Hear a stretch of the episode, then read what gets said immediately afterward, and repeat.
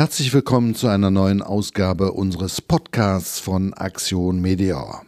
Heute gehen wir von Tönesforst am Niederrhein aus auf große Weltreise.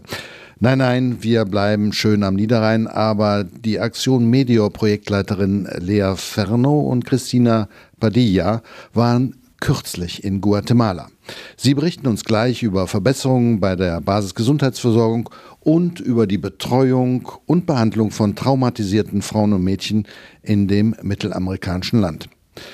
Danach beleuchten wir zusammen mit Stefan Marx noch die Arbeit von Schwester Gracie in Südsudan und das aus einem besonderen Grund verbunden mit einer Bitte. Mein Name ist Kaspar Müller-Brinkmann.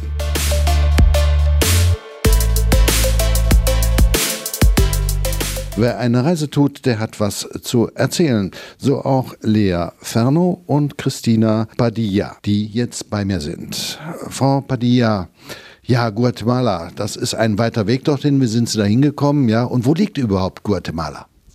Meine Kollegin und ich sind, sind mit dem Flugzeug geflogen. Wir sind zunächst von Düsseldorf nach Amsterdam, dann nach Panama City und dann nach Guatemala Stadt geflogen. Das hat so ungefähr einen Tag gedauert. Das Schöne war, wir sind morgens losgeflogen und abends angekommen, weil sieben Stunden Zeitunterschied zwischen Deutschland und Guatemala bestehen. Wie lebt es sich da in Guatemala? Was sind Ihre Eindrücke? Guatemala liegt ja im Mittelamerika, südlich von Mexiko ist vom Klima her natürlich ganz anders. Wir waren jetzt im November vor Ort. Es heißt, dass Guatemala das Land des ewigen Frühlings ist. Deswegen war es deutlich wärmer. Die meisten Menschen leben unterhalb der Armutsgrenze. Das äh, merkt man sehr deutlich. Man sieht es an der Infrastruktur, an den Häusern. Und äh, da setzen wir auch äh, tatsächlich an, weil die Gesundheitsversorgung ein großes Problem ist und deswegen ähm, viele, bei vielen vermeidbaren Krankheiten, wie auch Atemwegskrankheiten, Durchfallerkrankungen, das zu einer lebensbedrohlichen Situation führen kann, wenn die nicht behandelt werden. Das heißt, äh, vor allem die ländliche indigene Bevölkerung in Guatemala hat sehr weite Wege zu dem nächsten Gesundheitszentrum. Und deswegen ist es eben, wie gesagt, bis zu lebensbedrohlich, wenn man auch einfach äh, eine Atemwegserkrankung hat. Nun gibt es in Guatemala noch ein weiteres riesiges Problem. Da geht es um Mädchen und Frauen. Ja, und da geht es äh, um Gewalt gegen Frauen. Die ist in Guatemala allgegenwärtig. Vor allem die häusliche und sexualisierte Gewalt ist ein Problem. Frau Ferner, es gibt zwei Programme mit äh, vier Partnern. Dabei geht es auf der einen Seite um äh, Prävention äh, bei Gewalt gegen Frauen und äh, Mädchen, andererseits aber auch, wie man nachher helfen kann. Wie sieht das aus? Genau, in dem Programm, da arbeiten wir mit zwei Partnern, einmal Asochen und Pies. Und dabei geht es um Präventionsmaßnahmen, aber eben auch um die Betreuung von Überlebenden von Gewalt. Unser Partner Pies beispielsweise arbeitet mit Angestellten aus dem Gesundheitssektor und auch aus dem Justizsektor zusammen. Dabei geht es darum, dass man eben ähm, die Angestellten in beispielsweise verschiedenen Formen von Gewalt schult und eben man versucht dadurch ähm, eine bessere oder gute Betreuung der Opfer oder Überlebenden zu gewährleisten.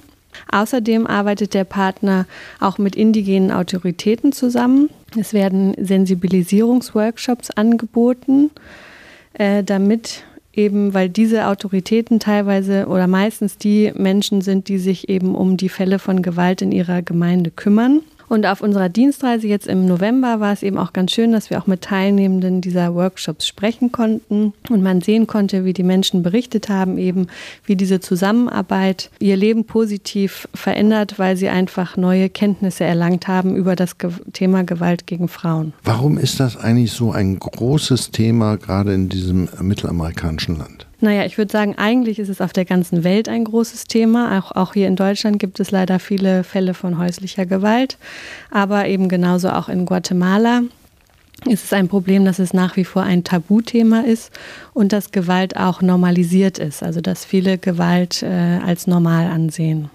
Es gibt aber auch ein weiteres Problem in Guatemala, da geht es um die Gesundheitsversorgung. Damit ist es nicht besonders gut bestellt. Äh, Frau Padilla, wie sieht es aus dort in Guatemala? Es gibt eine sehr schlechte Infrastruktur. Das heißt, dass die medizinische Versorgung eine Unterversorgung gibt, dass die Wege sehr weit sind und dass deswegen äh, Menschen, die einen Arzt brauchen oder irgendwie erkranken, keine Möglichkeit haben, diesen aufzusuchen, weil es entweder keinen Arzt gibt, keine Gesundheitsstation oder eben die Wege auch sehr weit sind. Wie kann Aktion Medium mit den Partnern dort helfen? Wir knüpfen dort an schon bestehende traditionelle Strukturen an. Wir arbeiten hauptsächlich mit der ländlichen indigenen Bevölkerung und dort gibt es ja schon zum Beispiel Gesundheitspromotorinnen, Promotoren, traditionelle Geburtshelferinnen. Dort bilden wir diese Menschen fort, die schon gewisse Grundkenntnisse haben, vertiefen diese und schauen, dass sie einerseits ähm, schon reagieren können und andererseits äh, dann an die bestehenden staatlichen Strukturen die Leute überweisen können. Das heißt, dass sie den Transport organisieren und dass sie auch so zusammenarbeiten, dass die Menschen eben medizinisch versorgt werden können. Die Basis-Gesundheitsversorgung ist das eine, aber das andere Problem ist auch die Ernährung, Frau Badia. Wir arbeiten, wie gesagt, ja hauptsächlich mit der ländlichen indigenen Bevölkerung zusammen und gerade diese Menschen sind von Armut sehr stark betroffen. Deswegen haben wir eine Ernährungskomponente in unserem Programm und dort sieht es so aus, dass Familien Saatgut, Kaninchen und Hühner bekommen, um die eigene Familie zu versorgen und, wenn möglich, darüber hinaus sogar noch ein bisschen auf dem lokalen Markt verkaufen zu können. Damit können sie dann wiederum Einkommen für die Familie generieren, damit es der ganzen Familie besser geht. Ja, ein Highlight der Reise war ja ganz bestimmt ein besonderes Ereignis, Frau Ferno, nämlich die Einweihung eines Fortbildungszentrums. Genau, das war sehr erfreulich, dass wir eben auf der Reise dabei sein konnten, als dieses Fortbildungszentrum für Gesundheitspromotorinnen und Promotoren und für traditionelle Geburtenhelferinnen eingeweiht wurde und wir konnten dabei sein. Außerdem zu dem Fortbildungszentrum gehört auch noch eine kommunale Apotheke. Da kann dann zum einen die Bevölkerung, aber eben auch die Promotorinnen und Promotoren oder Geburtshelferinnen können dort ihre Medikamente zu besseren Preisen kaufen. Und das Schöne war, dass einfach die ganze Gemeinde mitgeholfen hat, dieses Zentrum aufzubauen. Und äh, wir haben zum Beispiel eben auch Frauen vor Ort äh, mit ihnen gesprochen und sie haben gesagt, dass sie schon so lange so ein Zentrum haben wollten und sehr stolz darauf sind, dass es jetzt endlich auch so aus der gemeinsamen Kraft erbaut wurde. Und die ganze Gemeinde war vor Ort und sie haben das Gebäude geschmückt mit Blumen und Palmenblätter, um zu feiern, dass sie eben jetzt dieses äh, Zentrum haben. Also die Projekte wirken, die Projekte gehen voran. Wie lange laufen diese Projekte noch? Das Projekt zur Basisgesundheit und Ernährungssicherung, das endet Ende September 2019 und das zum Thema Gewalt gegen Frauen, das geht noch bis 2020. Und die Aussichten, dass es möglicherweise verlängert wird? Also mit dem einen Partner haben wir die gute Nachricht, dass es da ein neues Projekt geben wird, ähm, weil die möchten auch ein Frauenberatungszentrum eröffnen, um eben Opfer von Gewalt medizinisch, psychologisch und juristisch zu betreuen.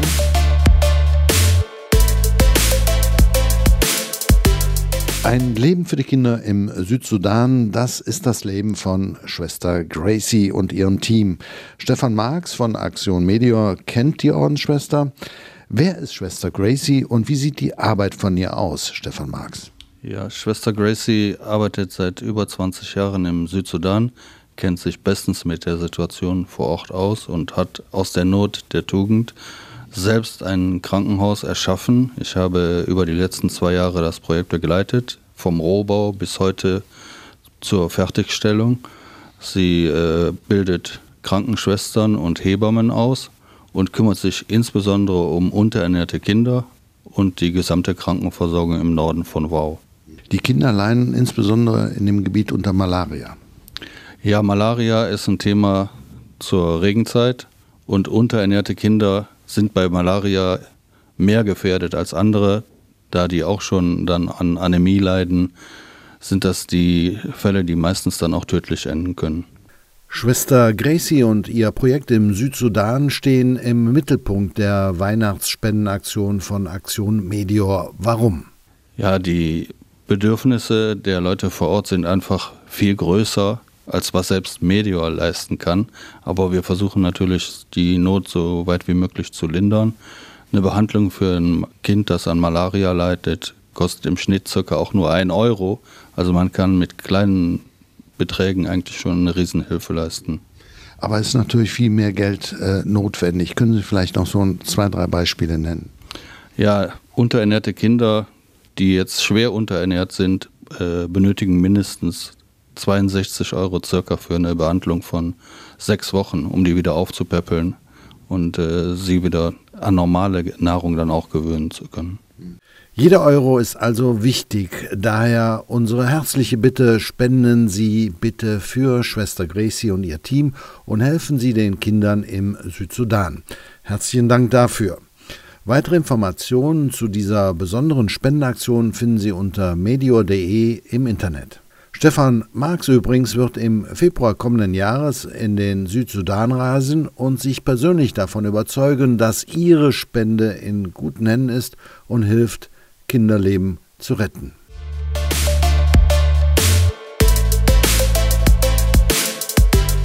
Das war der Podcast von Aktion Meteor. Schön, dass Sie uns gehört haben. Aktion Meteor wünscht Ihnen eine schöne Adventszeit, besinnliche Weihnachtsfeiertage und für 2019 wünschen wir Ihnen und uns nur gute Nachrichten. Auf Wiederhören im kommenden Jahr. Herzliche Grüße vom Niederrhein.